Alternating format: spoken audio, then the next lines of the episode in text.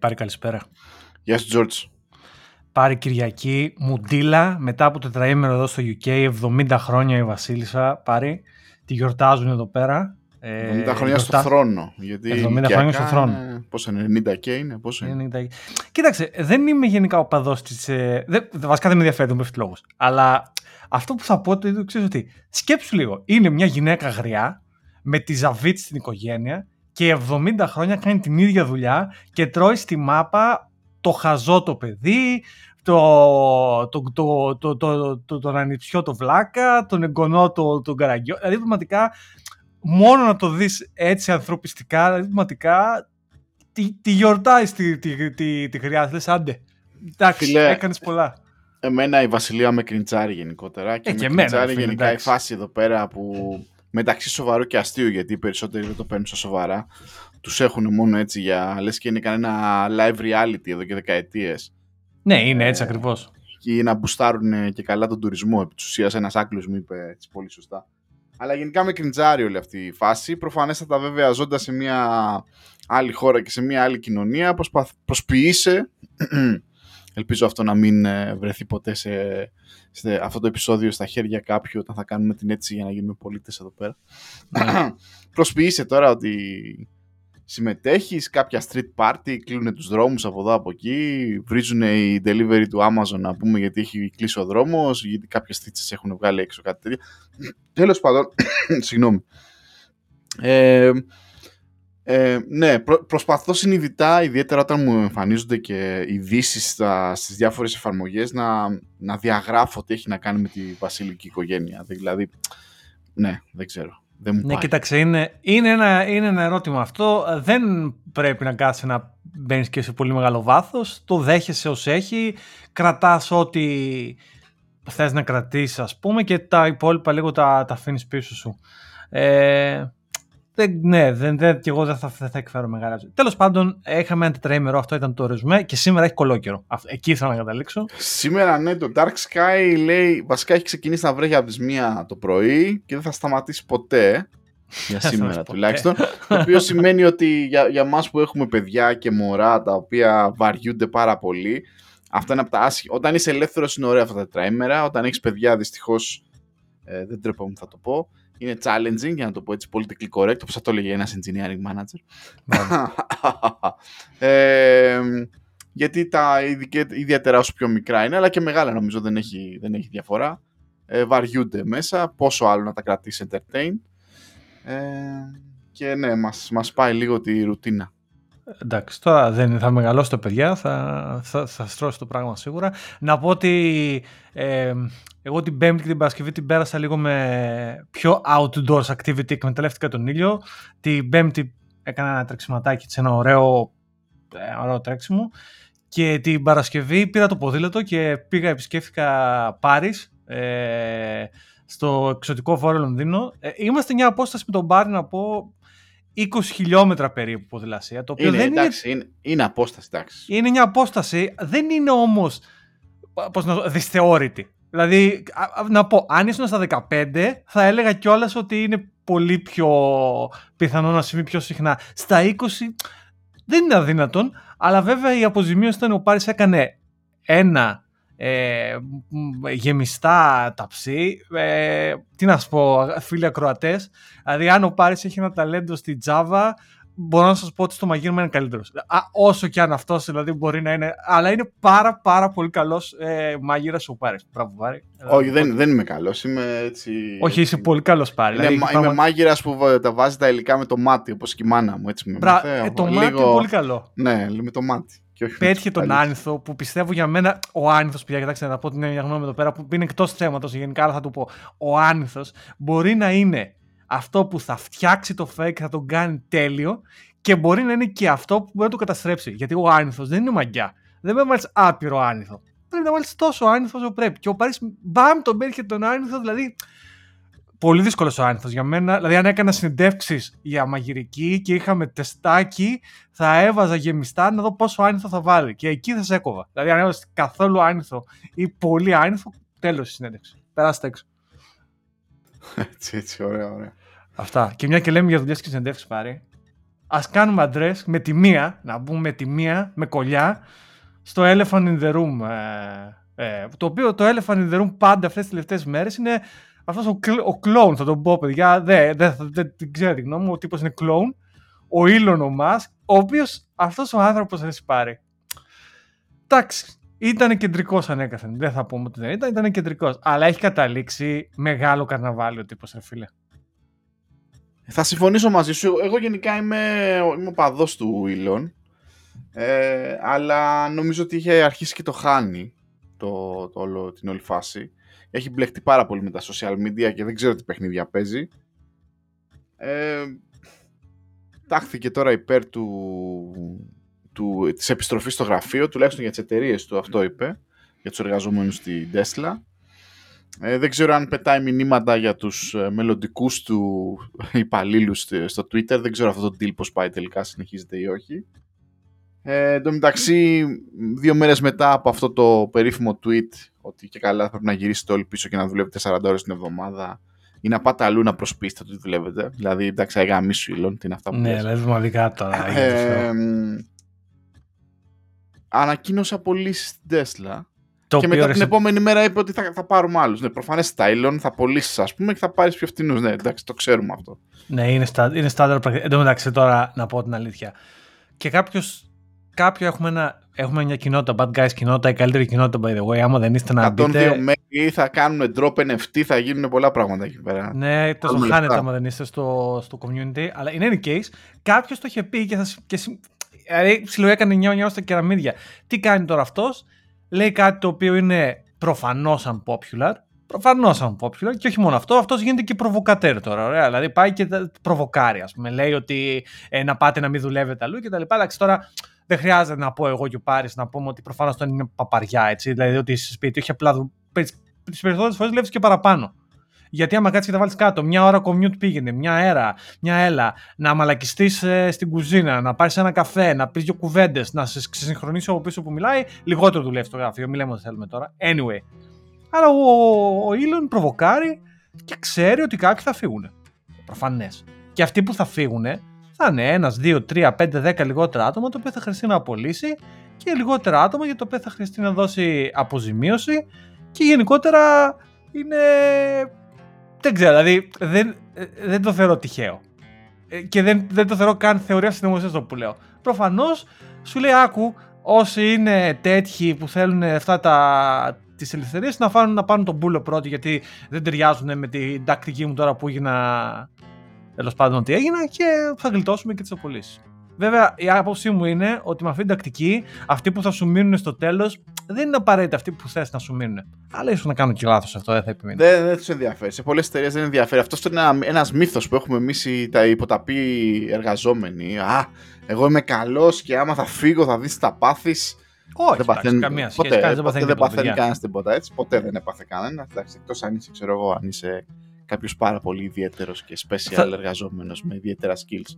Θα σας, θα σας πω αυτό που μου είχε πει, όχι μένα, σε όλους μας, ε, ένας ε, CEO σε μια από τις εταιρείες που είχα δουλέψει. Ε, θα το πω, γιατί ο Τάβετ το είχε πει από, τη, από την TransferWise όταν είχαμε κάνει join. Ε, βγήκε απάνω σε, στο, εκεί σε ένα event που είχαμε και την πρώτη κουβέντα που είπε ότι κανένας από εσάς δεν είναι κάτι ιδιαίτερο το είπε με τη μία. Δηλαδή το είπε ο άνθρωπος, ο Θάκο αυτά, ούτε εγώ είμαι κάτι ιδιαίτερο, ούτε εσείς έκανε κάτι ιδιαίτερο. Όλοι είμαστε αντικαταστάσιμοι. Και έχει δίκιο, μπορούμε όλοι να αντικατασταθούμε. Ο Τάβεντ είχε δίκιο, τα είπε ωραία και καλά, δεν, δεν κόλωσε και αυτή είναι η αλήθεια. Οπότε, παιδιά, ούτε εσείς, ούτε εμείς, ούτε ο Ήλον, ούτε κανένας δεν είναι αναντικατάστατος. Εντάξει, τέλος πάντων. Ο Ήλον με τη βλακία του ίσω είναι αναντικατάστατος, αλλά τέλος πάντων δεν ξέρω αν θα αυτό για καλό. Και κολλιά στην κολλιά τώρα, μας και μιλήσαμε για πωλήσεις. Ε, Νομίζω υπάρχει ένα σούσιρο τώρα πια εδώ και στην τοπική αγορά. Διαβάζοντας όλα αυτά που γίνονται σε πολλά tech μαγαζιά στην, στην Αμερική, ε, είναι, είναι πια γεγονός, παιδιά, ότι μπαίνουμε σε μια κρίση, έτσι. Δηλαδή. Ε, μια ύφεση θα την hiring, Ναι, μια ύφεση, συγγνώμη. Hiring freezes, ξέρω εγώ, απολύσεις και ξανά προσλήψεις με χαμηλότερους μισθούς. Ε, συμβαίνουν όλα αυτά. Και το μεγάλο ερώτημα εδώ πέρα στις, στις εξωτερικές αγορές έξω από, την Αμερική, από τις Ηνωμένες Πολιτείες είναι πότε θα έρθει και αυτό εδώ πέρα Ευρώπη, Ηνωμένο Βασίλειο.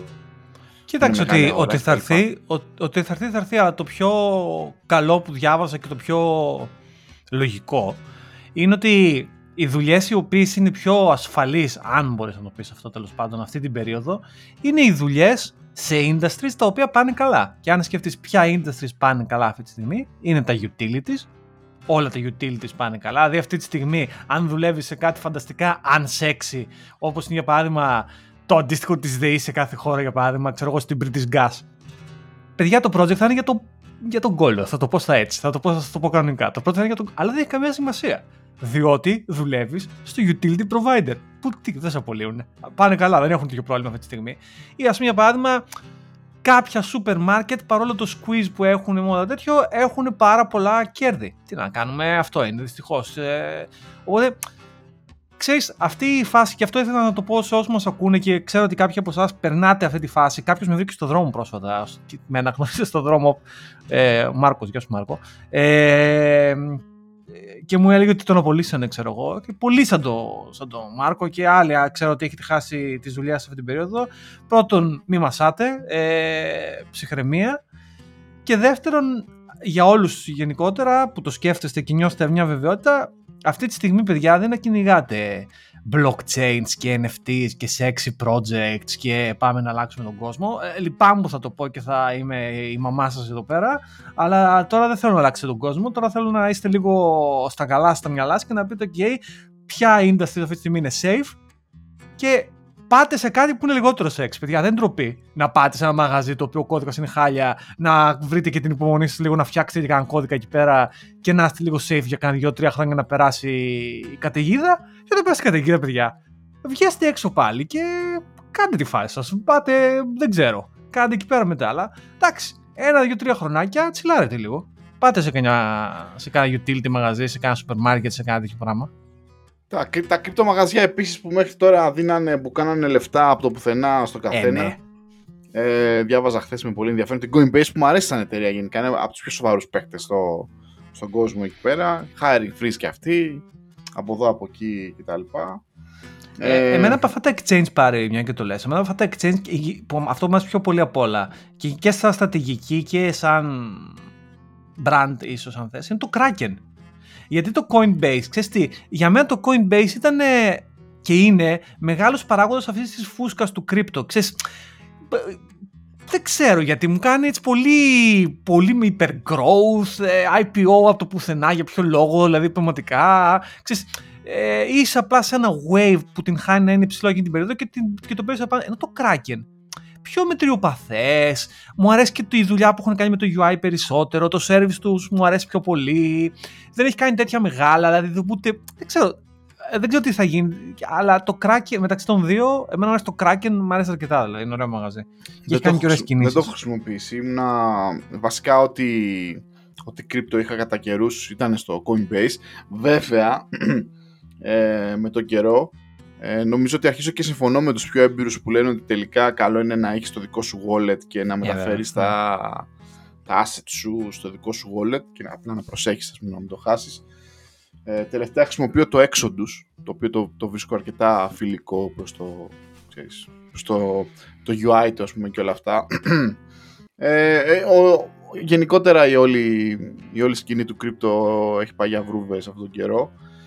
Συνεχίζει και μου κάνει εντύπωση όλη αυτή η φάση με τα NFTs ρε παιδιά, δηλαδή έχω αρχίσει λίγο και, και μπερδεύομαι. Δηλαδή, ωραία, ε, δημιουργήθηκε η έννοια και η ιδέα του NFT, έτρεξε για λίγο, σ- πολλά project φάγανε λεφτά από κόσμο κτλ. Ε, γιατί συνεχίζεται όλο αυτό το πράγμα με τα NFTs, εκτός αν κάποιος και μου πει ότι ξέρεις τι μεγάλη, ναι ωραία τελείω, τελείωσε η φούσκα, φάγαμε λεφτά ας πούμε ξέρω εγώ με random JPEGs για τον καθένα, χτίζαμε πυραμίδες και τώρα τα NFTs είναι ένας legitimate τρόπος ας πούμε οι καλλιτέχνες να βγάλουν λεφτά.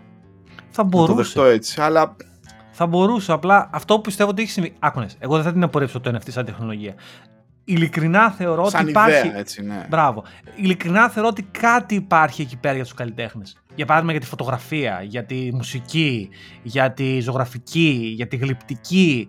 Ε, υπ- υπάρχουν αυτές οι τέχνες και τα γράμματα τα οποία σχεδόν εδώ και έναν αιώνα έχουν υποβαθμιστεί λόγω της βιομηχανικής επανάστασης και του καπιταλισμού και όλα αυτά. Δεν χωράγανε αυτά σε όλο αυτό το, το μπαμ που έκανε η κοινωνία. Αλλά ξέρεις, τελικά έχουν ακόμα σημασία, έχουν ακόμα αξία και αυτοί οι άνθρωποι δεν παίρνουν χρηματικά αυτό που θα, θα τους άξιζε θα πω, θα μου πεις τι τους αξίζει, δεν ξέρω. θα μπορούσε όμως κάτι σαν το NFT να ανοίξει ξέρεις κάτι, μια διέξοδο για, για αυτούς τους ανθρώπους, για τις τέχνες, για τα γράμματα ρε παιδί μου, ακόμα και για την ε, δημοσιογραφία θα έλεγα θα μπορούσε ίσως, αλλά δεν έχουμε βρει τον τρόπο. Τώρα αυτές οι βλακίες με τις μαϊμούδες, με τα πίξελ και τις βλακίες και είναι χαζομάρες αυτά τώρα. Ε, δεν, ξέρω, δεν ξέρω που βγάζει όλο αυτό το πράγμα, δηλαδή πραγματικά δεν ξέρω. Ε, ή μάλλον ε, ενώ είμαστε crypto αλλά δεν είμαστε και ας πούμε εντελώς αρνητικοί. Ε, βλέπουμε η τεχνολογία είναι ενδιαφέρουσα, ρε παιδί μου. Ναι, και τα λοιπά, αλλά αυτή η βλακία γιατί συνεχίζεται δεν μπορώ να καταλάβω. Τέλος πάντων. Τουλάχιστον έχει μαζευτεί λίγο κόσμος γιατί έχει χάσει λεφτά. Ναι, βέβαια. Η Κίτσα να πούμε κατάλαβε ότι καλό είναι να μην παίζει με, τα... με πράγματα τα οποία δεν ξέρει. Α βάλει τα λεφτά της, ξέρω εγώ, στην τράπεζα να της τα φάει ο πληθωρισμός. Από, το... από το να στα πάει τελικά κάποιος άλλος μέσα σε ένα δευτερόλεπτο, α να στα φάει ο πληθωρισμός. Μπορεί να σου μείνει και περισσότερο. Κοίταξε πάρε, εγώ θεωρώ ότι αυτό που έγινε με το crypto investing και ο κόσμος έβαζε τα λεφτά όλοι είναι αυτό το, αυτό το οποίο εγώ το λέω το, το 50 cent complex. Δηλαδή είναι αυτό το get rich or, or, get rich or die trying. Δηλαδή πραγματικά όλοι νομίζαν ότι με 1000 και 2000 λίρες θα τα βάλεις σε ένα cryptocoin και σαν το 50 cent θα γίνεις ξαφνικά πάρα πολύ πλούσιος και θα 'χεις χρυσές αλυσίδες και γκαγκστερλίκια. Δηλαδή δεν, δεν, δεν γίνονται παιδιά έτσι τα πράγματα. Τι να κάνουμε, OK. Okay. Δηλαδή μην, ε, μην λέμε τα ίδια. Δυστυχώς, εντάξει, ευτυχώς νομίζω στην ελληνική, η ελληνική, η ελληνική αγορά και γενικά το ελληνικό μυαλό είναι λίγο πιο conservative το οποίο δεν είναι γενικά καλό, αλλά στην προκειμένη περίπτωση νομίζω για καλό ήταν και δεν νομίζω ότι έγινε και τόσο μεγάλη άπλα στην ναι, Ελλάδα ναι, μακάρι, ναι, νομίζω ότι δεν έγινε. Εντάξει, δεν, δεν ξέρουμε και ακριβώς, αλλά νομίζω ότι γενικά δεν έγινε. Και είχαμε και στο προηγούμενο επεισόδιο, ήθελα να κάνω και ένα follow-up επί αυτού, μια και λέμε αυτά τα πράγματα και λέγαμε ότι παιδιά τα λεφτά όταν θέλετε να τα κάνετε κάπου ξεσύ από τα σου να μην είναι πάτο καλύτερο, βάλτε κάποια λεφτά σε ένα index fund και κάτι τέτοιο και ρωτήσαμε τι χρησιμοποιούν στην Ελλάδα ε, διάφοροι. Και αυτό που νομίζω ότι ήρθε στην επιφάνεια πιο πολύ από όλα, το πιο δημοφιλές που μας το είπαν αρκετοί φίλοι, είναι το DeGiro, DeGiro, DeGiro, δεν ξέρω πώς προφέρεται να πω. Θα βάλουμε ένα link στα show notes. Έχουμε site, by the way, badguys.fm, έχει show notes εκεί πέρα, να πάτε να δείτε κάποια. Μετά από κάθε επεισόδιο φέρνουμε 3-4 χρήσιμα link. Ε, οπότε το DeGiro, DeGiro, whatever, είναι αυτό που χρησιμοποιούν αρκετοί στην Ελλάδα Οπότε ίσως να είναι κάτι το οποίο να αξίζει να πειραματιστείτε. Δεν χρειάζεται να βάλετε πολλά λεφτά. Βάλτε 100, 200, 300 ευρώ αυτά, στην Αυτά που θα βάζετε σε κάποιο shitcoin, ξέρω. Ναι, μπράβο. Και δείτε τι θα γίνει για να μάθετε και το, και το σκηνικό και τα λοιπά. Έτσι ξεκινήσαμε όλοι. Και είναι κάτι το οποίο είναι χρήσιμο σαν γνώση, να το ξεφοβηθείτε, ας πούμε. Θα βάλει 100-200 ευρώ, επειδή μην βάζεις τώρα όλη την περιουσία, δεν λέμε αυτό. Αλλά το μάθεις. Και ξεκίνα λίγο-λίγο, τσουκου-τσουκου. Έτσι. Αυτά. Λοιπόν, καθώς μιλήσαμε για καλλιτέχνες, George, ε, μια πολύ μεγάλη αλλαγή στην ε, ιντερνετική μου ζωή και στην mm. ιντερνετική μου περσόνα. Ε, εδώ και πάρα πολλά χρόνια στο ίντερνετ έχω γίνει γνωστός ε, το avatar μου δηλαδή με ένα μικρό avatar, ε, συγγνώμη, ένα μικρό ανθρωπάκι από τον κόσμο του South Park. Νομίζω υπάρχει ακόμα αυτό το site όπου μπορείς να πας και να φτιάξεις ένα ε, South Park-like χαρακτήρα. Ε, Πρέπει να το είχα από το, δεν ξέρω, από το 2008, 9, 7, δεν ξέρω. Εγώ από... έτσι σε γνώρισα είναι η αλήθεια. Ναι, Όταν ναι. στην αρχή, πραγματικά περίμενα να δω South Park χαρακτήρα, ξέρω. ναι, ναι. λοιπόν, ώρα για αλλαγή λοιπόν, έχει να κάνει και με τους bad guys. Ναι. Και μετά από πάρα πάρα πάρα πολλά χρόνια, παραπάνω από 10, ίσως είναι και 10-15, δεν ξέρω. Ε, άλλαξα το avatar μου. Ε, εδώ πέρα εμπνεύστηκα λίγο από τον George που έχει ένα πολύ ωραίο avatar ε, δημιουργία του At Στιβακτής. Ένας καλλιτέχνης λοιπόν. Αφήσουμε και, αφήσουμε και ένα link για το Στιβακτή. Οπότε έκανα και εγώ έτσι μια παραγγελία. Του είπα: Κοίτα να δεις, είμαι άνθρωπος που χαμογελάει συνέχεια κτλ. Και, και αυτό είναι το πρώην μου avatar. Και μου έφτιαξε έτσι μια, μια δημιουργία. Νομίζω είναι σχεδόν αντιπροσωπευτική. Εντάξει, δεν χρειάζεται να είσαι και ολόιδιος, η αλήθεια είναι. Κάπως έτσι να τονίζονται και κάποια άλλα χαρακτηριστικά σου. Ε, και το πήγα και το άλλαξα παντού νομίζω ότι με, με, ε, με εκφράζει γενικότερα.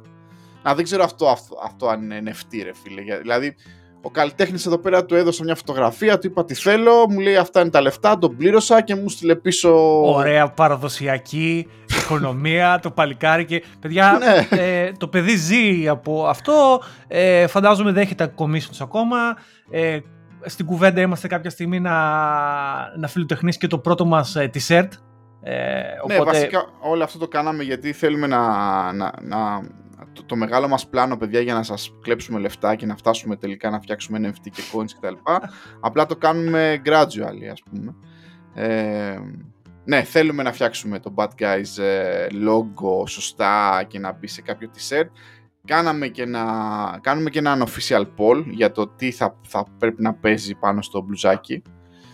Ε, δεν ξέρω αν κάνει έχουμε δύο καλές καταλήξει. Κοίταξε, έχουμε κάνει δύο καλές θέσεις μας. Δηλαδή, ας πούμε, εμένα μ' άρεσε αυτό με τα fundamentals, ας πούμε, είναι ωραίο. Ας πούμε, έτσι, είναι, μ' άρεσε σαν, ε, σαν ιδέα. Μας άρεσε και το. Και ξέρεις αυτό με το, με το, φρα, με το, με το φραπέ και το δίκασα. Ξέρεις, είναι, είναι δύο-τρία Το πράγματα. δίκασα πρέπει να υπάρχει γιατί δικάζουμε γενικότερα. Δεν γενικά δικάζουμε που το δίκασα και εγώ πιστεύω να υπάρχει. ίσως τα fundamentals, ίσως αυτό με τις φραπεδόβες απόψεις. Κάθε θα το βρούμε. Έχουμε δύο-τρεις καλές ιδέες εκεί πέρα. Να κάνουμε έτσι ένα πρώτο μπλουζάκι. Είναι, ξέρεις, τι, αυτό είναι και ένα memento. Ξέρεις, είναι μια ανάμνηση. Ξέρεις, α, μένει κάτι από το, το podcast και όλα αυτά. Δηλαδή, να πούμε την αλήθεια, ξέρεις, αυτό είναι για μας το σημαντικό. Ε, Ε, ναι. Έχει χαβαλέ. Αυτό, αυτό. Οπότε θα συνεχίσουμε λοιπόν με τον ε, καλλιτέχνη. Ε, τώρα που έχουμε τα δύο avatar, ας πούμε, τα δύο τέτοια, θα τα, θα τα ενώσουμε και θα φτιάξουμε κάτι. Αυτό ήταν λοιπόν η μεγάλη αλλαγή στην ε, γενετική μου ε, ζωή. Το άλλο που ε, θέλω να πω κάτι εδώ πέρα, γιατί το έχω ανοιχτό αυτή τη στιγμή μπροστά μου. Έχω σπαστεί ιδιαίτερα γιατί μια από τις αγαπημένες μου εφαρμογές στο Mac OS X, το TweetDeck, ε, λέει goodbye στο Mac. Χρησιμοποιείς είναι ακόμα μόνο web. TweetDeck, ρε πάρει. Μου κάνει ναι, ναι, εντύπωση αυτό. είμαι, είμαι ωραίος, δηλαδή μ' αρέσει. Εσύ τι χρησιμοποιείς; Εγώ δεν το, το site. Μου αρέσει το site του, του Twitter. Δηλαδή, Δεν μπήκε μπορώ, στο ρε site. φίλε, γενικά. Δεν, δεν, δεν μου αρέσουν αυτές. Οι, αυτές οι υπηρεσίες στο web δεν ξέρω γιατί δεν μου αρέσουν. Θέλω, έτσι θέλω, μου αρέσει αυτή η ασφάλεια του desktop application. Δεν ξέρω από αυτούς τους τύπους, τους παραδοσιακούς. Έχω προσπαθήσει πολλά. Το, μο- μ' άρεσε πρόσφατα ένα, ένα app ας πούμε, για το Twitter και το, είχα, και το είχα πει, αλλά το Tweeten, το οποίο είναι καλό. Και είναι, βασικά είναι πολύ παρόμοιο. Δηλαδή, σαν να μπορεί να σας αρέσει, είναι πολύ παρόμοιο το TweetDeck, το Tweeten. Ε, και πού και πού το χρησιμοποιώ, αλλά δεν ξέρω, κάνω gravitate στο web. Μ' αρέσει το open web, μ' αρέσουν τα sites. Δηλαδή, τα, τα, αν βρω καλό site, το κυνηγάω, μ' αρέσει ας πούμε, πιο πολύ από τα apps. Ε, γι, αυτό Είμαι, δεν είμαι είμαι, τέτοιο. γι' αυτό δεν είμαι front-end developer, φίλε. Ναι, γι' αυτό. Και μια και είπαμε και λέμε για τέτοια πράγματα, θέλω να πω το εξής εγώ, θέλω να πω και κάτι διαφορετικό. Όλα αυτά τα χρόνια έχουν βγει εκατομμύρια και εκατομμύρια ε, υπηρεσίες για να μαθαίνεις πράγματα online, όπως είναι το Coursera, όπως είναι το. Όλα αυτά τα. τα ξέρετε, Udemy, υπάρχουν Skillshare. website, ναι. Ναι, πάρα πολλά. Λοιπόν, ε, στη δουλειά, πρόσφατα μας δώσανε ένα benefit, τα οποία γενικά ξέρεις αυτά τα benefit κάμια φορά τα, πλ- τα ψιλοσυνομπάρω, αλλά αυτή τη φορά μου χύρισε την περιέργεια και μας δώσανε δωρεάν το masterclass. Το masterclass είναι μία πιο, δεν ξέρω αν είναι premium, είναι μια όμως ε, ε, υπηρεσία η οποία έχει κλάσεις ουσιαστικά, ε, αλλά από διασύμους. Δηλαδή από, και όταν λέω διασύμους εννοώ μεγάλα ονόματα του Hollywood, ε, τον Σκορτσέζε π.χ. έχει ένα masterclass, ε, από συγγραφείς ξέρω εγώ, ο Neil, ο, ο Neil Gaiman έχει για writing, ο David Sedaris το οποίο είναι η πρώτη, το πρώτο class το οποίο ξεκίνησε και έκανα το οποίο είναι για, για writing και για comedy και creative writing γιατί είναι κάτι το οποίο θα ήθελα να βελτιώσω. Ε, γράφω blog post, θα ήθελα να τα βελτιώσω τον τρόπο γραφής στο blog post μου, ξέρω εγώ. Αλλά έχει πάρα πολλά classes για κάθε θεματολογία. Για βιντεόγραφη, για... μιλάμε παιδιά για άπειρα πράγματα. Και δεν το κάνω συχνά αυτό. Θα το πω και με έκπληξη κιόλας θα το πω ότι είναι πάρα πολύ καλή. Δηλαδή, οκ, δεν είναι σε φάση ότι ξαφνικά είσαι professional, γιατί τα πάντα θέλουν τριβή και προσπάθεια από μέρους σου, αλλά τρομερά high quality ε, content, ε, πάρα πολύ μεγάλη επιλογή, οι άνθρωποι μεγαθήρια. Τώρα ξέρεις τι το να Ρε κάτσεις να φίλε, ακούσεις... να σε ρωτήσω κάτι όμως, τι, τι σου λένε σε αυτό το master, δηλαδή πόσες ώρες είναι ο άλλος για να σου πει πώς να γράφεις καλύτερα, ας πούμε. Ρε, εσύ δηλαδή, δεν τι είναι. Δεν φάση θα σου πει, δεν θα σου πει, θα σου πει κάποιες τεχνικές και τι κάνει αυτός. Είναι σε, σε, για παράδειγμα, ας πούμε. Ε, ας ξεκινήσουμε με τον David Sedaris, τον οποίο δεν το ξέρετε είναι κειμενογράφος. Ε, έχει γράψει πάρα πολύ συχνά στους. Ε, στο New Yorker, έχει γράψει πάρα πολλά βιβλία. Το τελευταίο βιβλίο και το οποίο αγόρασα και διαβάζω λέγεται Καλυψό. Ουσιαστικά είναι, παίζω δι, διηγήματα. Το βιβλίο το Καλυψό ας πούμε, ναι μεν έχει ένα story arc, αλλά δεν είναι αυτοτελείς ιστορίες. Και μου αρέσει πάρα πολύ αυτό. Ωραία. Αυτός είναι ο David Sedaris, αν δεν το ξέρετε. Αυτό που λέει για παράδειγμα ο David Sedaris είναι και αυτό που κάνει αυτός για παράδειγμα λέει ότι όταν γράψεις ένα κείμενο, ό,τι και είναι αυτό το κείμενο, αυτός περνάει μέχρι και 12 για 13, 15 revisions. Και σου λέει ότι αν το τέλος της ιστορίας, για παράδειγμα, δεν πάει εκεί που θέλει αυτός να πάει, τότε το πρόβλημα δεν είναι μόνο στο τέλος, το πρόβλημα είναι κάπου στη μέση της ιστορίας πήρε λάθος μονοπάτι. Οπότε θα πάει πίσω, πίσω, πίσω στο κείμενο, στην ιστορία που γράψει το κείμενο. Είναι μια-δύο σελίδες, μην φανταστείτε ε, βιβλίο. Και θα το, θα, το πετάξει, θα το πετάξει. Μέχρι το σημείο που θεωρεί ότι να, εδώ, το, εδώ έκανε λάθος. Και αυτό ισχύει όποιος έχει γράψει blog posts, ας πούμε, ο Πάρης ξέρει γιατί γράφει blog posts εδώ και χρόνια και, και πολλοί από εσάς το κάνετε εξίσου. Ξέρεις ότι κάποιες φορές γράφεις το blog post και αν δεν το κάνεις publish εκείνη τη στιγμή επί τόπου τώρα και το ξέρεις, και πεις θα το κάνω αύριο ή ξέρω, αργότερα και το ξαναδιαβάσεις, πολλές φορές είσαι σε φάση τι έγραφα εδώ, ρε φίλε, τι λέω, δε, που, τι, τι, τι, γίνεται, ας πούμε. Και είναι κάτι το οποίο ξέρεις, όταν, επειδή προσπαθώ και να γράφω, ας πούμε, ξέρεις, το, το, το, ένιωθα. Λέω, ρε φίλε, κάπως θέλω να το βελτιώσω το πράγμα. Και χρήσιμα, είπε κι άλλες, ρε παιδί. Απλά λέω ένα, ένα πράγμα από αυτά που, που πήρα εγώ για παράδειγμα. Λέει πολλά πράγματα. Για παράδειγμα, ε, γράφε κάθε μέρα. Ό,τι και αν είναι αυτό. Δεν χρειάζεται να γίνεται publish αυτά. Κράτα ένα, ένα journal. Και έχω προσπαθήσει πολλές φορές να κρατήσω journal, ας πούμε, είναι χρήσιμο. Ε, και το ξανά έπιασα το journal. Έχω έτσι ένα, χρησιμοποιώ ένα app, το χρησιμοποιήσω πολλές φορές, λέγεται Day One ε, στο, στο Mac, το οποίο χρησιμοποιώ για journaling. Ναι, τέλος πάντων, μου άρεσε το Masterclass. Αν ε, το πετύχετε, ε, αξίζει τον κόπο. Νομίζω έχει και κάποια trials. Αν όντως έχει trials, θα, αφήσω, θα αφήσω ένα link στο, στο community στο Twitter. Ε, νομίζω μπορεί να έχω, μπορεί να έχω 3 ή 4 trials, ξέρω κτλ. Άμα έχω θα τα αφήσω στο community. Παράξενη επιλογή πάντως για, για tech εταιρεία τέτοιο. Δηλαδή και μας έχουμε και μας έχουν. Ε, ε είχες να επιλέξεις μεταξύ Pluralsight και Udemy business account. Μπράβο τους, πολύ καλό και γάμω τα perk και όσοι από εσάς έχετε εταιρείες γενικά κάντε το για τους ε, εργαζομένους σας. Ε, νομίζω αξίζει περισσότερο από ένα ηλίθιο ε, ε, τραπέζι, ε, δεν ξέρω τι είναι αυτό που παίζουν ping-pong ή οτιδήποτε, ή ακόμα και PlayStation. Ε, είναι ωραίο perk αυτό ρε φίλε, γιατί λες ορίστε, πάρε, πάρε συνδρομή, πάρε μπες, στο Pluralsight και στο Udemy, ορίστε, άμα, άμα γουστάρεις μάθε, κάνε, ράνε, ναι, σου δίνω τα την δίνει ευκαιρία. και αυτά. Τα δίνει και αυτά η Cisco. Ναι, η αλήθεια ναι. είναι ότι η Cisco σε αυτό είναι πάρα πολύ καλό και οι εταιρείες που το κάνουν αυτό το εκτιμώ πάρα πολύ. Ένα άλλο που είχα σε μια παλιότερη εταιρεία είναι αυτό με τα βιβλία ρε πάλι, του O'Reilly που έχει, το, το Ναι, Safari το Books. Safari, Safari. Πολύ και αυτό, καλό το ωραίο, Safari ωραίο, Books. ωραίο. Το Έχει, έχει χρησιμοποιείς πάρα καλό πολύ. content, καλό content, καλό το Ναι. γενικά. Δηλαδή αυτά είναι καλά perks ας πούμε τα οποία είναι σχετικά απλά φα- να το κάνει μια εταιρεία και κάνουν πολύ add value. Και μου αρέσει για παράδειγμα αυτό που κάναμε το masterclass γιατί είναι αυτό που λέω Πάρης, παράξενη επιλογή αλλά ωραία παράξενη επιλογή. Γιατί ξέρεις όλο το Udemy και το Plural Site και όλα αυτά είναι σε φάση, ξέρεις κάνε top up τα skills σου κτλ. Ναι, ρε φίλε, Αυτό- εντάξει, tech, ναι, ναι. Αυτό Ναι. είναι λίγο πιο διαφορετικό. εντάξει. Αυτό είναι διαφορετικό. Ναι, αυτός σου δέχομαι. λέει ότι, ναι, ότι κάνει. μπο- Ξέρουμε ότι έχετε και άλλα ενδιαφέροντα. Να ορίστε. Έχει μαγειρική πάρα πολλά. Πάρα Προφα- πολλά για μαγειρική. Προφανέστατα τώρα ένα μαγαζί σαν τη Cisco που έχει πολλά λεφτά, αν και η μετοχή τη δεν πήγε καλά. Καλά, τώρα περασμένη αυτό είναι τα εβδομάδα. λεφτά πολλά. Ε, ένα μαγαζί λοιπόν σαν τη Cisco έχει λεφτά να πει ότι σας δίνω και αυτό το έτσι, είμαστε λίγο πιο hipsters. Μπράβο, ναι. Εντάξει, Ναι. ωραίο, εδώ, ωραίο. Να είναι καλά, να είναι καλά. Ναι, όχι, ήταν ένα καλό perk αυτό και το χρησιμοποίησα και το χρησιμοποιώ. Δηλαδή μου έχει κάνει πολύ θετική εντύπωση το Masterclass. Οπότε, αν κάποιος το, το σκεφτεί, recommend από μένα. Μάλιστα. Ε, λοιπόν, μίλησα για PlayStation. Λοιπόν, Πάμε. ανακοίνωση. Πάμε. Ε, έχω εγκαταλείψει το, το τη, τη- τέτοια, πώς το λέμε, το στρατόπεδο Gaming. του PlayStation εδώ και αρκετά χρόνια. Ναι. Νομίζω το τελευταίο μου PlayStation το 4 το έδωσα στην αδερφή μου. Ε, και το 3. Και της είπα βέβαια να το κρατήσει για να μου το στείλει πίσω για να το βάλω να φτιάξω ένα μουσείο. Γενικά μου αρέσει να μαζεύω και παλιά μηχανήματα. Ε, και τώρα που έχω δικό μου σπίτι θέλω να αρχίσω να μαζεύω. Ελπίζω να μην το ακούσει αυτό το επεισόδιο η γυναίκα μου. Ε, ε, μ' αρέσει, όπως και στο TikTok μου αρέσουν κάποια ε, ε, account τα οποία έχουν ρετρό πισιά και τέτοια. Θα ήθελα να Ναι. είχα ένα δωμάτιο με όλα μου τα παλιά μου πισιά και τα μισά τα έχω διαλύσει. Ε, καλά, και εγώ, αλήθεια ναι. είναι. Μ' αρέσει αυτό το η νοσταλγία, nostalgia account. Λοιπόν, ε, PlayStation. Δεν ξέρω αν έπαιξα πολύ PlayStation ζωή μου. Έχω, είχα αγοράσει το, το 3, το 4. Ε, σταμάτησα κάποια στιγμή, τα έδωσα.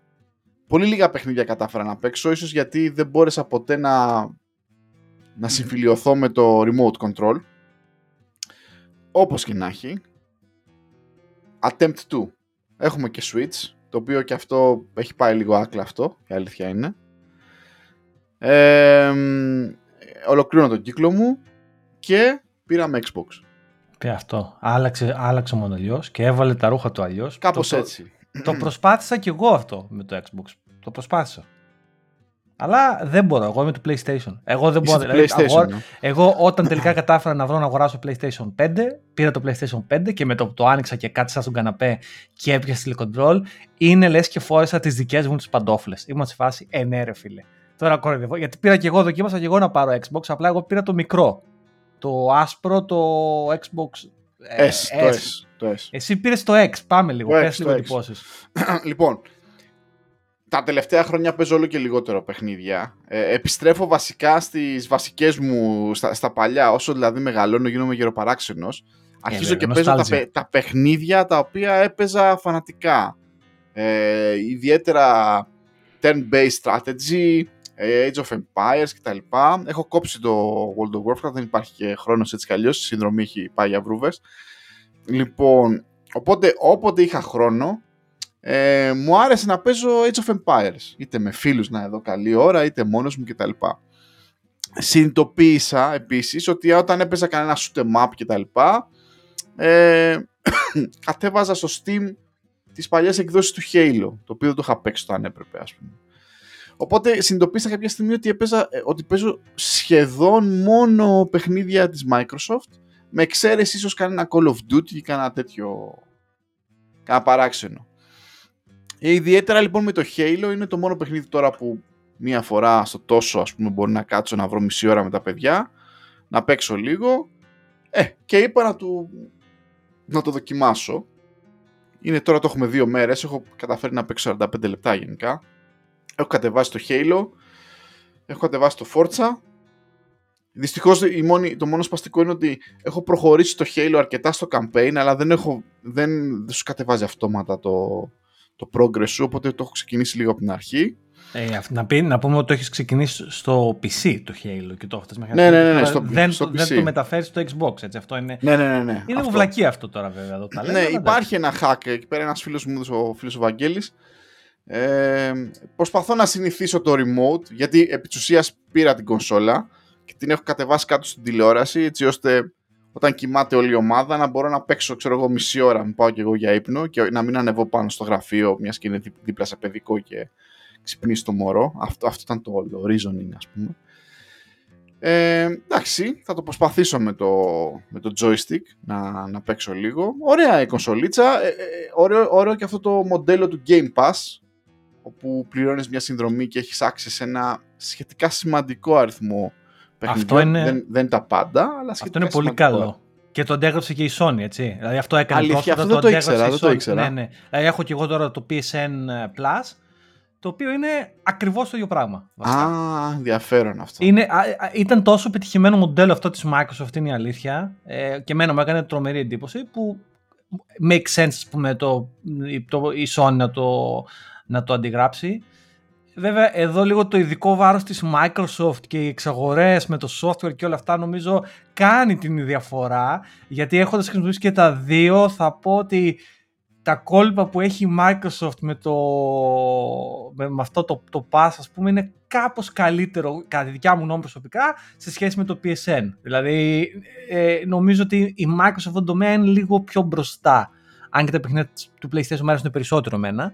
Αλλά... Και να σου πω ρε φίλε, δηλαδή τώρα σε αυτό έχεις ας πούμε access σε όλα τα... Ε, πώς να το πούμε, να πούμε το... Ε, πιο παλιά παιχνίδια, Α, πιο παλιά. backwards compatibility. Από τα καινούρια, απ' τα καινούρια έχεις ας πούμε το... Στα καινούργια, κοίταξε τώρα. Εγώ χώρισα την Assassin's Creed κονσόλα. ας πούμε υπάρχουν, ναι. Όλα Ναι, ή- υπάρχουν, υπάρχουν βέβαια. Υπάρχουν, Όλα, ε. Ε, δεν ξέρω αν είναι δωρεάν το δεν το κοίταξα πρόσφατα γιατί εντάξει δεν, δεν αλλά ε, είναι αρκετά. Δηλαδή δεν έχεις χρόνο να παίξεις αυτά τα παιχνίδια που σου προσφέρει. Είναι αδύνατο δηλαδή. Για παράδειγμα, εγώ την πήρα την κονσόλα σε μια προσφορά με δύο παιχνίδια, εκ των οποίων το ένα ήταν το Grand Turismo, το καινούριο και ένα ακόμα τέλος πάντων. Και είναι παιχνιδάρες. Δηλαδή και τα δύο είναι παιχνιδάρες. Δηλαδή δεν, κατέβασα μένα το PSN ένα, ένα ακόμα παιχνίδι, αλλά δεν, έχω, παίξει, δεν έχω μείνει να το παίξω. Δεν έχω, δηλαδή δεν έκατσα, δεν έχω το χρόνο.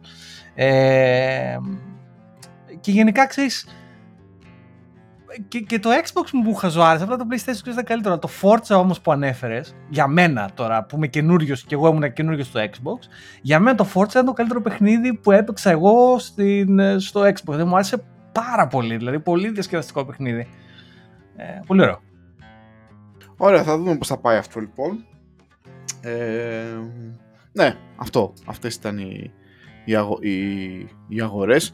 Xbox και περιμένουμε και μία, μιας και προετοιμαζόμαστε για διακοπές οικογενειακώς, περιμένουμε και μία GoPro για τη θάλασσα. Να δούμε. GoPro να πω το εξής παιδιά. Ε, γιατί... Εκεί δεν την αγοράσα καινούργια βέβαια, ε, ναι, πήρα ναι. στο eBay.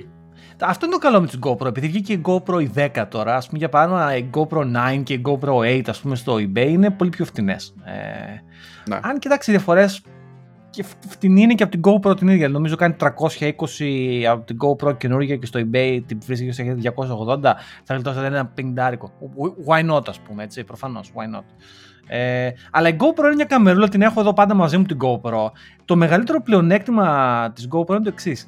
Η εικόνα που βγάζει για τον απλό άνθρωπο, εμένα, εσένα, τον οποιοδήποτε που θέλει εικόνες από την οικογένειά του, είναι φανταστική. Και είναι όπως την πάρεις έξω από την κάμερα την εικόνα, είναι τέλεια. Δηλαδή η εικόνα είναι τέλεια. Εκεί που πάσχει η GoPro και δεν είναι τέλεια τα πράγματα είναι στον ήχο. Ο ήχος δεν είναι τέλειος. Ε, είναι καλύτερος από ό,τι ήταν τα παλιότερα μοντέλα. Δηλαδή η 9 και η 10, η GoPro 9 και η GoPro 10 έχουν καλύτερο ήχο από ό,τι είχαν οι 8, οι 7 κτλ. κτλ.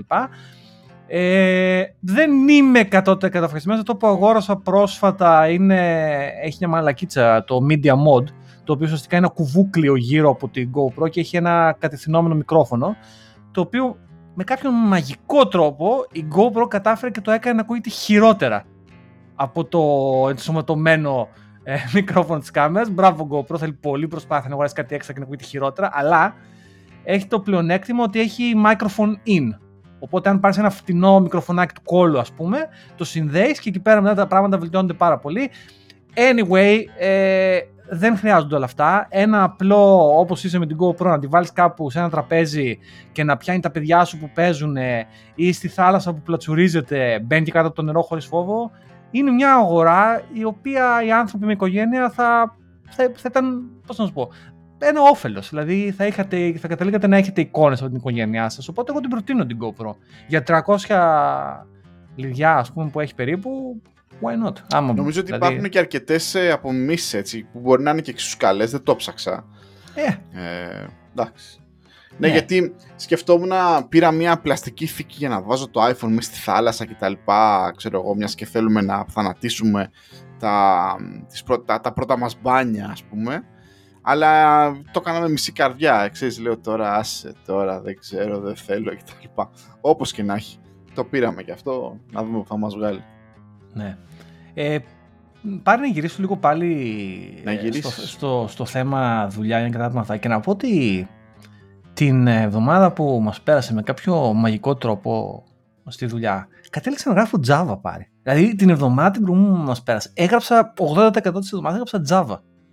Για πρώτη φορά μετά από πάρα πολλά χρόνια παιδιά. Τελευταία φορά που έγραψα Java σοβαρά, δηλαδή να κάτσω να κάνω κάτι σοβαρά ε, ήταν 2015 μάλλον. 16 το πολύ, όχι 16 δεν ήταν τίποτα, 15-16, κάπου εκεί ήταν σπάνω. Και θέλω να πω το εξής τώρα. Έρχομαι σαν εξωτερικός παρατηρητής και θα πω πράγματα που προφανώς για τους ανθρώπους της Java, που είναι και οι αρκετοί από τους ακροατές μας, ακούγονται λογικά. Αλλά εγώ μιλάω σαν άνθρωπο JavaScript που ήρθε Java. Ωραία. Θα κάνω κάποιες παρατηρήσεις εδώ πέρα. Πρώτον, η Java έγινε πιο πολύπλοκη σε σχέση με ό,τι θυμάμαι εγώ. Δηλαδή, εγώ τι θυμάμαι ήταν ένα API το οποίο το χτύπαγες, κάβα από κάτω είχε ένα, ένα, ένα data model το οποίο τράβαγε κάτι από ένα Hibernate ή αν ήσουν πιο τυχερός, κάνα query στη βάση δεδομένων απευθείας και άντεξα να μανά πίσω μια ευθεία Απλά πράγματα. Είχε κάποια, αν είχε κάποιο interface, κάποιος το έκανε το interface implement, το βλέπεις ξεκάθαρα. Να, εδώ γίνεται implement το interface. Τώρα τα πράγματα έχουν αλλάξει πάρα πολύ. Δηλαδή, αυτή τη βδομάδα μέσα έμαθα πράγματα όπως ο Fein Client. Άκου τώρα, ο Fein Client. Δεν το ξέρω αυτό. Δηλαδή, μου πήρε καιρό να το βάλω στο μυαλό μου. Ή ας πούμε ότι όλα. Και αυτή μια βλακία της Java την οποία αντιχωνεύω. Όλα είναι ένα μαύρο κουτί που γίνονται όλα auto-generated. Δηλαδή, γράφεις εσύ μια, ένα, ένα private value, πάρεις, ξέρω εγώ, whatever, και γίνεται ο getter, ο setter, ε, το interface, τα πάντα όλα auto-generated πραγματικά. Και ακόμα και τα clients πλέον με κάτι open API, ε, πρωτόκολλα κτλ. Ακόμα και αυτά πλέον δεν χρειάζονται. Γίνονται, ακόμα και αυτά γίνονται auto Όλα μαύρο κουτί ρε παιδί μου εκεί πέρα. Και δεν μπορείς να πεις Α, για κάτσε να δω τι κάνει αυτό στο. Θα μου πεις δεν χρειάζεται να δεις τι κάνει. Ε, δεν ξέρω, θα ήθελα να μπορώ να δω τι γίνεται. Όλο αυτό το μαύρο κουτί που γίνεται όλα auto generated κάπως με ενοχλούν. Εντάξει, έπεσες τώρα σε συγκεκριμένες υλοποιήσεις. Τώρα η, η γλώσσα ίδια σίγουρα έχει εξελιχθεί. Και μάλιστα βρίσκεται σε μια πορεία εξέλιξης κάθε 6 μήνες, ένα χρόνο με minor και major releases. Και προσπαθεί να κάνει catch up. Και, και τα feature της συγκεκριμένα ε, κώδικα ο οποίο παράγεται αυτόματα. Ε, τώρα μπαίνουμε σε μια εποχή που ο κώδικας θα παράγεται ε, σε native ε, μορφή ε, στο compilation, μπουρμπούρ μανταλάκια. Ε, το οικοσύστημα έχει ανοίξει αρκετά. Πολλές υλοποίησεις, πολλά libraries. Τώρα εσύ ας πούμε έτυχες σε μια υλοποίηση που χρησιμοποιούταν κατά κόρον ο Faint Client που είναι ένας declarative ας πούμε HTTP client, γράφεις ένα interface και αυτός κάνει τη μαγεία από πίσω και φτύνει τον κώδικα του πραγματικού HTTP client αντί να δεις τον πραγματικό κώδικα ή είδες ας πούμε classes οι οποίες είναι, ήταν annotated με το Lombok και όλα αυτά.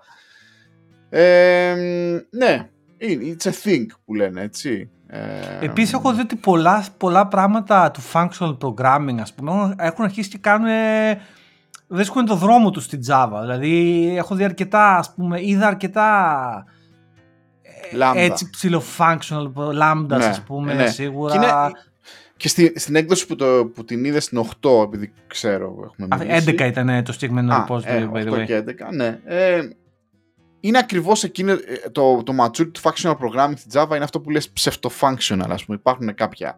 Η, η Java δεν είναι fully functional γλώσσα. Δεν ξέρω αν είναι και η Java, πολλοί JavaScript λένε, ας πούμε, το λένε αυτό. Ε, είναι functional, όχι είναι functional Java. Εντάξει, εντάξει, Μπορείς να γράψεις άμα θες non-functional, αλλά είναι functional. Ναι, ναι. Ε, ok, okay. εντάξει, θα, ας το δεχτώ. Η Java λοιπόν δεν είναι δεν είναι, είναι object oriented. Δηλαδή η ρίζα της είναι object oriented, αλλά έχει αρχίσει και αλλάζει. Δηλαδή πολλά ιδιώματα του functional προγραμματισμού θα έλεγα βρίσκονται πια ε, και στο main API της γλώσσας, έτσι, στα, στα core libraries. Ε, οπότε αυτό την κάνει έτσι και λίγο πιο, δεν ξέρω, attractive. Έτσι Κοίταξε, εμένα, Εμένα όντως με έκανε λίγο πιο attract γιατί ήμουν πιο familiar. Επίσης θα πω την αλήθεια ότι κάτι πράγματα στο Lombok, ας πούμε κτλ. Ok, okay, βρήκα μια χρήση, ρε παιδί μου. Δηλαδή, ok, okay, γκρίνιαξα λίγο γιατί με μπέρδεψε και με έβγαλε λίγο από το. Αλλά η αλήθεια είναι ότι ok. Okay. Να σου πω από το να κάτσουμε να, να, να, τα γράφω χεράτα, τα getter και τα setters και αυτά, ok, okay, σίγουρα είναι τεράστιο. Ναι, πράγμα. και αυτή η επανάσταση να ξέρεις έχει γίνει στην Java εδώ και πάρα πολλά χρόνια. Δηλαδή, τώρα βιώνουμε πια μια κατάσταση που υπάρχουν και άλλες γλώσσες στο JVM όπω η Kotlin, ας πούμε, που δεν χρειάζεται το Lombo και όλα αυτά και έχει, είναι και πιο functional από την Java. Βιώνουμε μια, μια εποχή που ξέρεις, κάποιοι λένε Α, το Lombok είναι πια last year, ας πούμε, δεν το θέλουμε, δεν θέλουμε αυτή τη μαγεία κτλ. Δηλαδή αυτό έχει γίνει εδώ και χρόνια, να ξέρεις. Η γλώσσα δηλαδή και όλα, όλα αυτά τα frameworks και όλα αυτά έχουν, υπάρχουν μαζί μας εδώ και πάρα πολλά χρόνια και τώρα βιώνουμε ένα άλλο κύμα ας πούμε αλλαγών το οποίο έρχεται σιγά σιγά. Ναι, τα κοίταξε να σου πω κάτι και θα το πω κιόλας. Ψιλο, να σου πω ψιλοχρήσιμο είναι καμιά φορά να βγαίνεις λίγο έξω από το comfort zone σου στη δουλειά. Γιατί για παράδειγμα, μπορείς στην αρχή να γκρίνιαξα και να φώναξα και κάποια πράγματα είχα δίκιο τέλος πάντων. Δεν θέλω να τα συζητήσω τα, τα, τα, τα, τα άσχετα design patterns προβλήματα, αλλά ξέρεις το ότι έπιασα και έγραψα κάτι διαφορετικό. Να σου πω την αλήθεια, λίγο με έκανε energize. Δηλαδή, η προηγούμενη εβδομάδα πέρασε κάπως πιο εύκολα σε σχέση με την πιο προηγούμενη που βασανιζόμουν. Και αυτό που βασικά με ανάγκασε να το κάνω, ότι ξέρεις, στη δουλειά είχαν πάρει όλη άδεια, δεν είχαμε back-end developers πουθενά, δεν υπήρχε κανένας να γράψει ένα ρημάδι API για ένα απλό front-end feature και έφτασα και να σου πω κάτι. Δεν μπορώ να κάθομαι να ασχολούμαι και να περιμένω και να ψάχνω ηλίθια bugs εδώ δεξιά και αριστερά. Θα κάτσω το κάνω μόνος μου. Και όχι μόνο εμένα προσωπικά μου έκανε καλό στη δικιά μου την ψυχοσύνθεση. Ξέρεις, ξαφνικά εκεί που είχαμε την προηγούμενη εβδομάδα άλλα προβλήματα, έσκασε η manager και ξαφνικά ξέρεις, χάρηκα το πουθενά. Ω, μπράβο, George, που έκανες το κάτι διαφορετικό και. Και όσο βλακώδης που μου φάνηκε η αντίδραση την προηγούμενη εβδομάδα, άλλο τόσο μου φαίνεται. Δηλαδή, δεν ξέρω. Ε, anyway, το, το λέω γιατί ήταν κάτι που μου έκανε εντύπωση στη δουλειά την προηγούμενη εβδομάδα. Ε, ενδιαφέρουσα. Η Java έχει εξελιχθεί πάρα πολύ σε σχέση με ό,τι θυμάμαι. Αυτό που λες είναι μια αλήθεια. Να βγαίνεις έξω από το comfort zone σου. Βέβαια, ε, θέλω να είμαι ειλικρινής. Δεν θέλω να είμαι από τους κλασικούς τύπους που λέει: Πω, πω ναι, παιδιά, να το κάνετε. Ε, καλό είναι. Γιατί και εγώ ίδιος δεν το κάνω. Δηλαδή, ιδιαίτερα όσο μεγαλώνω, νομίζω ότι είμαι σε φάση γάμισε με τώρα. Δεν θέλω να ασχοληθώ τώρα με το, με το Node.js πρόβλημά σου, ας πούμε. Δεν ξέρω εγώ τι. Ενώ ξέρεις, θα μπορούσα κάλλιστα. Ε, θα, θα πρέπει να το κάνουμε πιο συχνά. Ναι, ναι. ούτε και εγώ το κάνω πάντω. Εντάξει, μια, μια στο τόσο δεν είναι κακή ιδέα, ρε παιδί μου. Guilty as charged. Guilty as ναι. charged. Δεν είναι κακή ιδέα. Δηλαδή δεν είναι ευχάριστο. Ξέρεις δεν είναι ευχάριστο. Γκρινιάκι. Γιατί σε βγάζει, είναι κάποια conventions, ξέρω εγώ, που χρησιμοποιούν κάποιοι στο front-end, ξέρω εγώ για παράδειγμα, το οποίο δεν υπάρχει. Θα, θα σου σπάσω τα, τα σηκώτια. Όπως και εμένα. Με ενοχλούν αυτά τα auto-implementations και τα wired και τα, όλα αυτά τα χαζάτα annotations. Πρέπει να μιλήσω στα νύχια μου τι σημαίνει το annotation, ας πούμε, και τι κάνει πίσω από το. Δηλαδή είναι σπαστικό τώρα. Αλλά δεν έχει νόημα να κάτσω να φωνάζω. Εντάξει, το αποδέχομαι όσο έχει και προχωράω. Ε, χρήσιμο, παιδιά. Μια στο τόσο το κάνετε. Γιατί όχι; Έτσι, έτσι. Ε, ωραία, Πάρε, Πριν, πριν κλείσουμε να πούμε ένα τελευταίο θέμα, το οποίο το ανέφερε ο φίλος μας ο Ηλίας ε, στο, στο, στο, στο Bad Guy Community και είναι το θέμα οθόνες. Μια και πιάσαμε δουλειά και δουλεύουμε και όλα αυτά. Οθόνε. Ε, οθόνες. Οθόνες, οθόνες. Και την είχα αυτή την κουβέντα και με το, με το, με το, με το θύμιο, το φίλο μου τέλος πάντων. Ε, ψάχνει για οθόνη και του είπα θύμια, κοίταξε, θα πάρεις μια τεράστια οθόνη που είναι η δικιά μου η, το δικό μου preference. Πάρει μια τεράστια οθόνη. Τώρα να έχεις δύο οθόνες πάνω στο γραφείο. Και που να είναι και διαφορετικές οι οθόνες τώρα. Χάλια, ναι, αυτό χειρότερο. Ε, ή θα πάρεις δύο ίδιες 27, δεν ξέρω τι θα κάνεις τέλος πάντων ή καλύτερα πάρε μια τεράστια να πούμε εκεί πέρα curved ας πούμε να ησυχάσεις ρε παιδάκι μου ξέρω εγώ δηλαδή εγώ έχω μια 34 ε, Dell ε, σαν οθόνη πολύ καλή ε, κάνει τη δουλειά που θέλω το γραφείο μου έχει καθαρίσει αρκετά έχει γίνει decluttered ε, το μόνο σπαστικό με το Mac είναι ότι επειδή είναι το μοντέλο αυτό το συγκεκριμένο που έχω εγώ ε, το Mac κάνει wake up και sleep με τη μία οπότε κάθε τόσο κάθε 10 λεπτά ακούς blink Blong. Και μετά δεν πάλι. Bling, blong. Γιατί η οθόνη δεν είναι καλά συμβατή με το, με το Mac. Τα επόμενα μοντέλα που έχουν βγάλει είναι καλύτερα.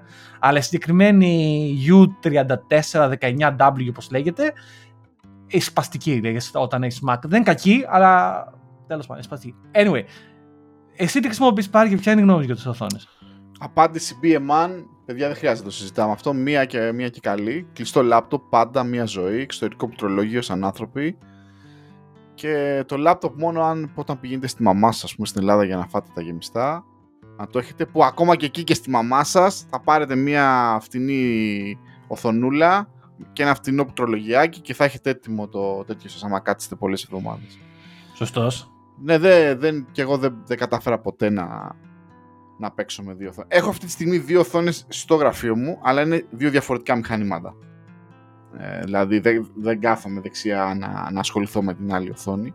Μόνο όταν θέλω να δουλέψω στο δεύτερο μηχάνημα, ένα Linux μηχανάκι, τότε γύριζω το κεφάλι μου. Μία και καλή. Μία μεγάλη και καλή. Όσο μεγάλη, τόσο καλύτερη. Θα Είναι, είναι, είναι οι περιπτώσει που λέμε. Η οθόνη. Το, ναι, ναι, το μέγεθος στην οθόνη μετράει. Ε, μετράει, ναι. Ε, ε, ε, εδώ βέβαια τώρα θα την κλείσω την κουβέντα και θα πω ότι συμφωνώ προφανώς με τον Πάρη. BMR, πάρει μια μεγάλη οθόνη να τελειώνεις. Και θα κάνει και το γραφείο σου καλύτερο, ρε παιδί μου. Δηλαδή να έχεις δύο οθόνες με δύο γιγάντιες ε, ε, βάσεις και ή εναλλακτικά να πάρεις αυτά τα χέρια τα οποία πίσω είναι μακροτσουλάκι. Πω, πω πραγματικά, δηλαδή μια σχήμια και το κάνει το πράγμα όλο χειρότερο. Όχι, fuck it. Πάρε μια οθόνη να τελειώνουμε, παιδιά. Δεν είναι τώρα αυτό το πράγμα. Τζορτ, πριν κλείσουμε να πούμε ένα-δύο ευχαριστώ, έχουμε κάποια καφεδάκια, κεράσματα νομίζω. Έχουμε ένα καφεδάκι. Ευχαριστούμε τον φίλο μας τον Αντρέα που μας κέρασε ένα καφεδετό. Να σε καλά, φίλε Αντρέα. Να σε καλά, ρε Αντρέα. Ε, έχουμε τα κέρασμα τον Αντρέα. Ε, ευχαριστούμε για όλα τα comments που αφήσατε στο community. Ένα τα comments είναι, θέλω να πω το εξής, να μου επιτρέψει λίγο ε, πάρει. Ε, Παρακαλώ. Είδα το, το, το, φίλο μου τον Χρήστο τον Αγγελόπουλο, ο οποίος ο Χρήστος ο Αγγελόπουλος ε, είσαι φοιτητής ε, από όταν ήμουν στη Σάμο και μας ακούει. Αυτή τη στιγμή είναι στην Καλιφόρνια ο Χρήστος και είναι compiler engineer στην Nvidia. Ο Χρήστος, ε, θέλω να πω το εξής παιδιά, δεν ξέρω αν σας έχει τύχει στη ζωή σας να, να, να μπείτε σε ένα χώρο, να είστε με έναν άνθρωπο και να δείτε πόσο καλύτερος είναι αυτός ο άνθρωπος από εσάς. Είναι τόσο πολύ καλύτερος που δεν είναι πλέον, ένα, δεν είναι πλέον η κουβέντα σε φάση «Α, εμπνευ, ε, είμαι εμπνευσμένος να γίνω σαν αυτό». Είναι τόσο πολύ καλύτερος που λες wow, και μόνο που είμαι στον ίδιο χώρο με τον άνθρωπο είναι εξής, ο Χρήστος είναι αυτός ο άνθρωπος.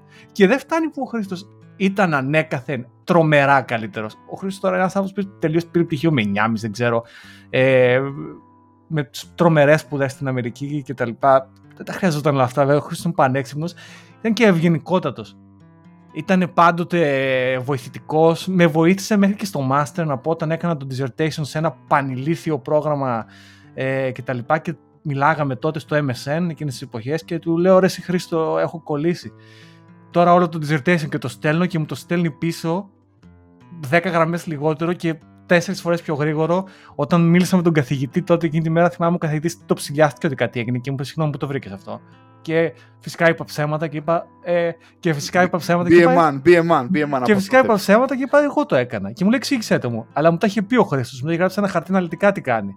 Οπότε και το μεταπτυχιακό εκεί έβαλε χέρι ο Χρήστος και ο Χρήστος είναι πραγματικά από τους πάρα πολύ καλούς ανθρώπους, πάρα πολύ ευγενικός και πάρα πολύ καλός ε, στη δουλειά του. Ελπίζω κάποια στιγμή να το φέρουμε στο podcast. Χρήστο, άμα μα ακούς, έλα κάποια στιγμή, θα τη βρούμε τη φάση. Ε, δεν να ξέρω μας αν πεις... θα μιλήσει όμως, αν μπορούμε να το ρωτήσουμε εκεί για Nvidia και άλλα εξωτικά. Κοίταξε, δεν, θα μπο... δεν ξέρω, δεν νομίζω ότι θα μπορεί να πει πολλά, αλλά ο Χρήστος τώρα την κάνει πολλά. Δηλαδή, και μόνο να παίζουμε compiler engineer στην Nvidia μπορείτε να φανταστείτε. Το κόντα, ας πούμε, ο Χρήστο έχει δουλέψει πάρα πολύ, το ξέρω, ότι σε όλο αυτό το πράγμα. Anyway, Γεια σου Χριστό, ε, ευχαριστώ που μας ακούς. Ελπίζω να είσαι καλά και κάποια στιγμή να σε έχουν και στο podcast, αρέσει να μας τα πεις. Αυτά. Και όλους ευχαριστώ που είστε στο community. Είστε φανταστικοί, λέτε ωραία πράγματα. Ε, αναρωτιέμαι, εξή σκεφτόμουν ένα extension του... Αναρωτιέμαι βέβαια, έτσι, δεν είμαι σίγουρος. Έχει νόημα το, το Twitter community να αποκτήσει και Slack ε, κανάλι ή όχι; Όχι, μωρέ. Όχι. Ε, να σου πω κάτι. Θα δεν είναι πολύ χρειάζεται. τσα- θα είναι πολύ, chat. πολύ, Πολύ- πολύ, ναι. πολύ καφενείο. Δεν χρειάζεται. Πολύ καλά, τα καφενείο. λέμε, καλά τα λέμε, παιδιά, έτσι όπως είμαστε. Εμείς στο community μας, μας ακούτε, μας γράφετε σχόλια, σας απαντάμε. Νομίζω αυτό είναι το, το καλύτερο εδώ πέρα. Και έχουμε αυτό, έχουμε αυτό το πέρα παιδί μου. Κατάλαβες. Δηλαδή, κάνουμε κουβέντα. Μου αρέσει το community, είναι η αλήθεια. Δηλαδή, Καλή φάση είναι, είναι έτσι λίγο πιο παραίστικη φάση. μπράβο. Ναι, Ναι. είναι σαν παρέα. Πώς να Είναι- εκφραστείς περισσότερο ελεύθερα, πες αυτό. Ναι, λες εκεί να πούμε. Είναι, είναι ωραία φάση. Δηλαδή έχει, έχει διάφορα σχολεία και μου αρέσει. Δηλαδή ουσιαστικά είναι σαν μετά το podcast. Ξέρεις, έχουμε και μια παραπάνω κουβέντα εκεί πέρα, ας πούμε αυτό. Ε, ναι, ωραία. Anyway, αυτά. Καλώς. Λοιπόν, Λοιπόν, πάρει George. 50 52 λεπτάκια. Ευχαριστούμε την Κυριακή. Ε, Ήταν ένα χαλαρό επεισόδιο αυτό, παιδιά. Δεν είχαμε μεγάλη θεματολογία. Επίσης, δε- ε, επίσης να πω ότι δεχόμαστε πολλά σχόλια. Πολλά. Δεχόμαστε σχόλια ότι αγα- το αγαπημένο section όλων πια σε αυτό το, σε αυτό το podcast είναι τα hate sessions, τα, τα, τα corporate hate session- hate session. Αυτά βγαίνουν από τη ζωή. Δεν τα βγαίνουν. Δηλαδή, υπάρχουν εβδομάδες που δεν μας, δεν μας την έχει σπάσει κανένας, ας πούμε, οπότε δεν υπάρχει ναι, ε, δεν hate υπάρχει το κάθε session. εβδομάδα. Δηλαδή, Βέβαια αυτή τη αυτό εβδομάδα- θα, θα μπορούσε να γίνει extend. Δηλαδή, νομίζω στο community κάποιοι έχουν στείλει ωραία πραγματάκια προς θέματα. Ίσως πρέπει το community έτσι να το κάνουμε περισσότερο να το εκμεταλλευτούμε και να παίρνουμε ιδέες ας πούμε. Αλλά νομίζω τα καλύτερα hate session είναι αυτά που βγαίνουν, αυτά που τα έχουμε βιώσει. Γιατί αυθόρμητα. μπορείς εύκολα να πεις τώρα τι πέρασε ο Τόλης ή ο, ο Χρήστος ή δεν ξέρω εγώ τι ε, στη δική του φάση έτσι. Ναι, ναι. Ε, είναι, είναι, είναι ωραίο πάντως αυτό το η διαδραστικότητα με το community και κάποια θέματα. Σήμερα το θέμα με, την, με τις οθόνες, ας πούμε, ήταν, ήταν το φίλμος του Ηλία από το community. Ευχαριστούμε, φίλε Ηλία. Ε, ελπίζουμε να, να, να κάνεις το σωστό και να πάρεις μια τεράστια οθόνη και να πετάξεις τα, όλες τις Ναι, να μας ειδήσεις. στείλεις φωτογραφίες, θα τη βάλουμε στο Ναι. επόμενο podcast. Ναι. Αυτό. Αυτά λοιπόν, ε, καλή εβδομάδα πάρε. Γεια σου George, τα λέμε το επόμενο Σαββατοκύριακο.